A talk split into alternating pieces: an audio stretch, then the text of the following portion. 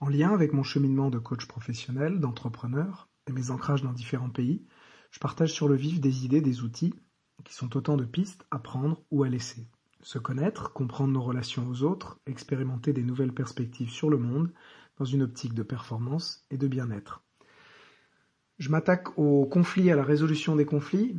C'est pas un sujet sur lequel j'ai trop travaillé, mais je pensais à un outil, euh, un outil que j'aime bien amener, qui est, qui est vraiment tout simple, euh, donc en entreprise, en collectif, euh, ou même en fait à partir du moment où on a deux, deux personnes, même, même dans la vie privée.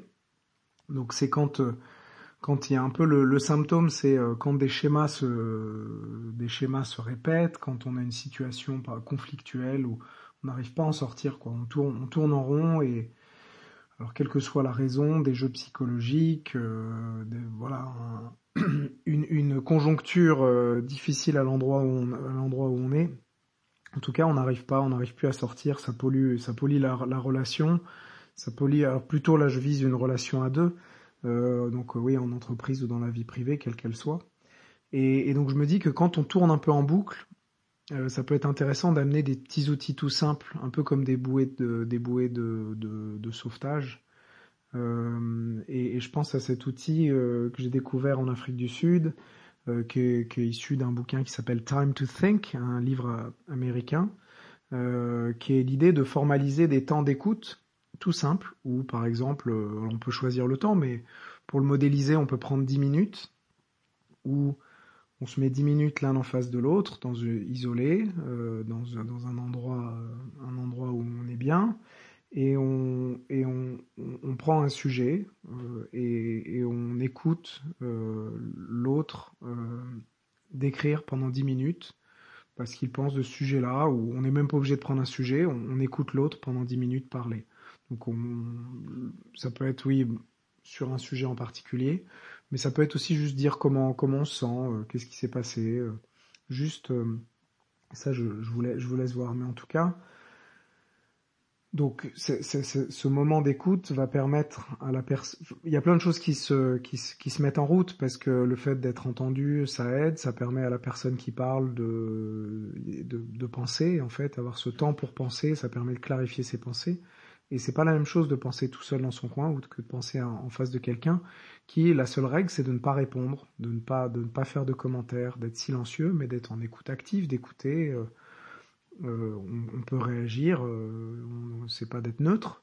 Euh, on réagit, mais c'est pas non plus de communiquer activement en faisant des grimaces. Mais voilà, on est en écoute active, attentive, et essayer d'être curieux et de voir, tiens, qu'est-ce qui, qu'est-ce qui se trame dans la tête de l'autre personne. Et... Et, je, et, je, et ça, pour, pour l'avoir fait, ce sont des exercices très intéressants en tant que tels, et ça peut permettre de, de sortir de, de, de cercles, cercles vicieux. Ce qui est pas mal aussi, c'est qu'en faisant ça, on crée ce qu'on appelle la, une position un peu méta. De, au lieu de, de, de... Parce que quand on a des conflits, on est bloqué sur le fond et on, on parle toujours des mêmes choses. Et c'est comme si on montait dans un hélicoptère où on prenait un peu une hauteur de vue. Et, et du coup, on, on regarde un peu ce qui est en train de se jouer, comment on fait, et pas non plus, pas uniquement ce qu'on dit. Et donc parfois, on est tellement pris dedans qu'on on a même plus de cette ressource de prendre du recul. Et là, le fait de créer cet petit exercice-là, ça fait qu'on peut après se dire, euh, donc si on le fait par exemple pendant cinq jours, dix minutes, tous les matins, tous les soirs, dix minutes chacun, euh, les deux doivent le faire. Et euh, on va, on va créer ce, ce petit outil qui va nous faire parler d'autres choses et on va créer ce contenu un peu méta, cette chose sur le comment on fait et, et, et on, on va pouvoir discuter, ça, ça va amener d'autres choses. Donc ma prescription, s'il en était une, parce que tout ça c'est adaptable, il faut faire avec ce qui a du sens, c'est vraiment une piste, euh, mais ma prescription serait de créer ce temps-là, donc lors d'un conflit, quand, quand on a une situation qui se répète, de prendre cinq jours, de deux fois dix minutes, ou, ou, ou moins si vous pouvez, mais au moins cinq minutes. Et après, à la fin de ces cinq jours, de prendre un temps pour dire comment on a vécu chacun, euh, que, qu'est-ce qui s'est passé, euh, juste en parlant de ça, ne parlant pas du fond, euh, juste co- comment, comment on a vécu euh, de c- c- cet échange et cet exercice-là.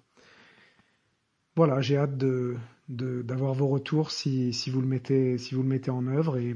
Et si vous avez fait un pas de côté sur le sujet ou que, que, que ça vous a amené d'autres idées euh, corollaires, ben, n'hésitez pas à les partager, à la capturer, euh, à partager cet épisode ou à partager cette idée que vous avez eue.